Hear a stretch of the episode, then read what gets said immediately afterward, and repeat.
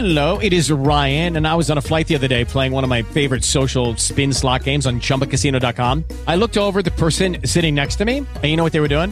They were also playing Chumba Casino. Coincidence? I think not. Everybody's loving having fun with it. Chumba Casino is home to hundreds of casino style games that you can play for free anytime, anywhere, even at 30,000 feet. So sign up now at chumbacasino.com to claim your free welcome bonus. That's chumbacasino.com and live the Chumba life. No purchase necessary. VGW Group. Void were prohibited by law. See terms and conditions. 18 plus. You're listening to the Gluten Free Guide podcast with your hosts Vanessa Weisbrod and Emily Friedner.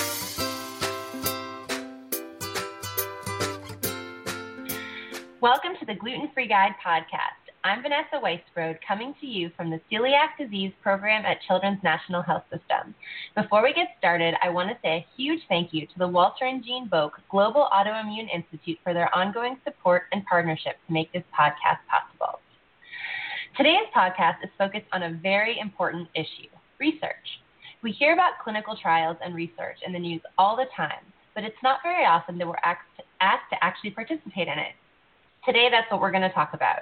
How you, as a person with celiac disease or someone who cares for a person with celiac disease, can help advance science by participating in research. To help us discuss this very important topic, we have Marilyn Geller joining us. She is the CEO of the Celiac Disease Foundation, and we are so happy to have her with us. So, welcome, Marilyn. How are you doing today? I'm great. Thank you so much for having me. So tell us, why is it important for people with celiac disease to participate in research? What we have found with celiac disease over the last 10 to 20 years is that the gluten free diet is not sufficient for most people to function normally in life. To avoid cross contact with gluten, to feel better, to feel healthy, people need alternatives to the gluten free diet. So, right now, we have about 25 potential therapies in the pipeline that will allow people possibly to deal with their cross contact with gluten or even maybe even one day cure celiac disease. None of those treatments will come to fruition unless we have people who are enrolled in studies who are willing to take those treatments to test them so that they can be modified and adjusted to get to the final product. We can only have an alternative treatment to the gluten free diet and possibly even a cure for celiac disease if people are willing to participate to test out these possible treatments. Wow, 25 therapies, that's a lot. It's exciting. That's up from four two years ago. Wow, that's really exciting that all of those drugs or therapies are under review. So, how can people get involved? I know that a couple of years ago, CDF launched the iCure Celiac database, but for people who have never heard of this, can you tell us what it is? Absolutely. So iCure Celiac is really a patient registry. Um, it has a fancy name. It's called the Patient Powered Research Network, and we have been funded by the Patient Centered Outcomes Research Institute in order to allow people to participate at a level where they are driving what researchers are studying. This is a series of online questionnaires. You go log in through your home computer and you fill out information about yourself or your child. If you're if you are under 18, your parent will need to fill it out for you. Uh, it asks everything from your diagnosis story to medical information to quality of life questions, and most importantly, your preferences for treatments. You know, what are you willing to take? Are you willing to take a pill? Would you be interested in a shot that is similar to an allergy shot, a vaccine? How often would you take this pill?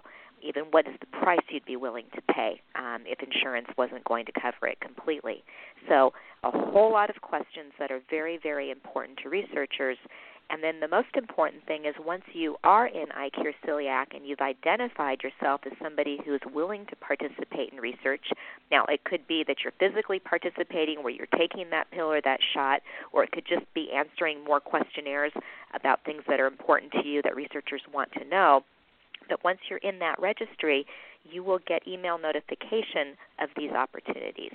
So by joining the registry, you're furthering the research body to get scientists and researchers excited about, you know, what we the community want and what they can do for us. And then you also have the option to participate more fully when those uh, other opportunities come along.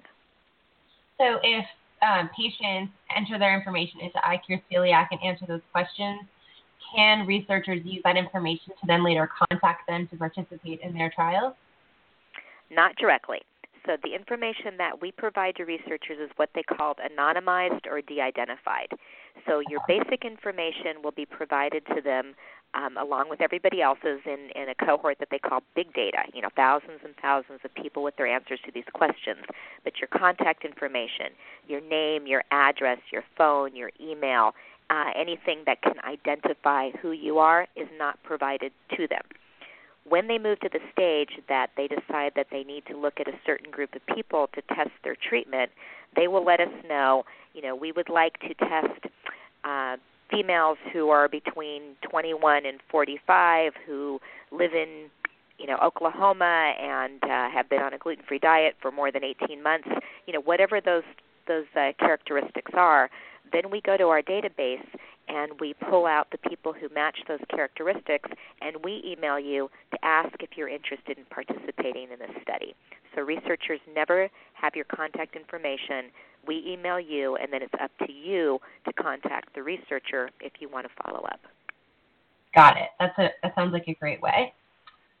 So now you mentioned that kids have to be of a certain age or over 18 before they can participate. So adults obviously would fill out the surveys for themselves. For kids and younger teenagers, the parents are answering for them. Parent or caregiver. So there's a he she option. So when you register, you'll say whether you're answering for yourself or on behalf of somebody else. And then, you know, if you have a boy or a girl, then it gives you the questions and, you know, does he or does she? And you answer on behalf of that person. So either a parent or a caregiver. Got it. So walk me through how it works for somebody who's never visited iCure Celiac. When they go to the website, what do they have to do to join? So they go to the website, which is icure.celiac.org, and on that landing page, there's good information about what uh, what is involved, and and you can even see videos of people who have gone through the process and, and share their experiences. But there's a Join Now button and you'll actually see two. You'll see Join Now for mobile and Join Now for desktop. If you click Join Now for mobile, you will go to a page that will tell you that you really want to do this on your desktop, but if you put in your email address, then you'll receive a link to the desktop link so that you can do that at a later date through your email. Um, if you click Join Now for desktop, it will take you straight to the registration page where you can register on your desktop. And because of the fact that there are a lot of questions, um, I would say to set aside 20 to 25 minutes in front of your desktop computer because uh, you really want to be thoughtful and give the best answers that you can, and so you want to be comfortable, much much better than doing it on a mobile device. So then on the registration page, it will ask you to put in your email address, to create a password, to answer security questions, and then it will ask you your preferences as to who can actually see your data. So right now it is set to allow Celiac Disease Foundation to be able to view your data and for us to give researchers contact information, um, but you do have the option to change those settings if you didn't want to share your data. It is a secure platform. It is done through what is called informed consent, which means that there is an institutional review board through the University of California at San Francisco and the University of California at Davis, who have reviewed uh, the questions and the procedures and the methods to make sure that everything is secure and that there's no harm that may befall anybody who participates in answering these questions. So it is the highest level of security and authority that you can have for a patient registry. And then once you have uh, completed the basic registration information, it takes you straight to the first question. One of the fun things about the system is as you answer the questions, you will also then uh, be able to see what other people have responded by percentages. So if you say that you live in a particular state, it will then tell you the percentage of people who've answered um, the same answer as you. And actually, if you'd see all 50 states and what, what percentages they are. Um, it's called gamification, but it's kind of interesting to see how other people respond. That is really interesting. It's nice to see what others around the country are saying as well. So is there yeah, one? It makes you. Sorry, go ahead. I was just going to say, it just makes you feel part of the bigger community. It's, it's a really good feeling to know that you know you and thousands of others are in this together. Absolutely. So does everybody take the exact same survey, or over time are there different surveys that people will take based upon how they identify themselves? Uh, the answer is yes. Initially, there is one survey, but what happens is depending on how you answer the questions, other questions will be asked of you. So if you say that you were biopsy diagnosed with celiac disease, then that puts you on a different, what they call a thread of questions than if you said that you were, say, self diagnosed with gluten sensitivity. So the questions are specific to your answers, and then the same for subsequent surveys. Got it. So tell us, how have you been working with researchers around the United States to advance their research, and how are they using the information that's being collected through ICURE Celiac? So it's being used in a couple of ways. One, we have uh, researchers at universities that have celiac disease centers who are looking at relationships between things like depression and symptoms, uh, quality of life issues, uh, the bigger issues regarding you know what we call the, the policy type changes that could occur through celiac disease um, advocacy. Uh, so the research is, is quite interesting. Um, as an example, looking at you know how many uh, probiotics people in the registry consume and looking at the fact that we have no regulation for probiotics in terms of the gluten-free labeling, you know, and are there enough people who are experiencing symptoms uh, based on what they've responded that perhaps this is a policy um, that we need to to enact that there be gluten-free labeling for for probiotics. So everything from that to working directly with biopharmas who are developing treatments or potential treatments um, who want to know what patients want, all the way through finding patients to enroll in the study. That's great. Has there been any research that's been published based upon using ICURE Celiac? So, yes, there has. We've had a research study from the Columbia University Celiac Disease Center regarding uh, what I mentioned the depression and symptomatology. Uh, and then we have a couple of papers in the works. We did present at the International Celiac Disease Symposium another paper on autoimmune comorbidity, which showed that with people who are in the registry, um, what they report in terms of additional autoimmune diseases actually is similar to what is out there in other registries where patients are put in through the, the institutions through their medical record, which helps to show that self reported information from patients can be as valid as uh, reading their medical record. That's great, and it certainly saves a lot of time, you would think, for researchers. Yes. So now that you have this incredible database up and running, what is your long term hope for it? Well, the long term hope is really to speed treatments and a cure. The biggest hurdle facing researchers is getting patients into these studies. They need to know what patients want, they need to know what patients will tolerate, and then they need to make sure that whatever they develop, um, you know, is effective in patients.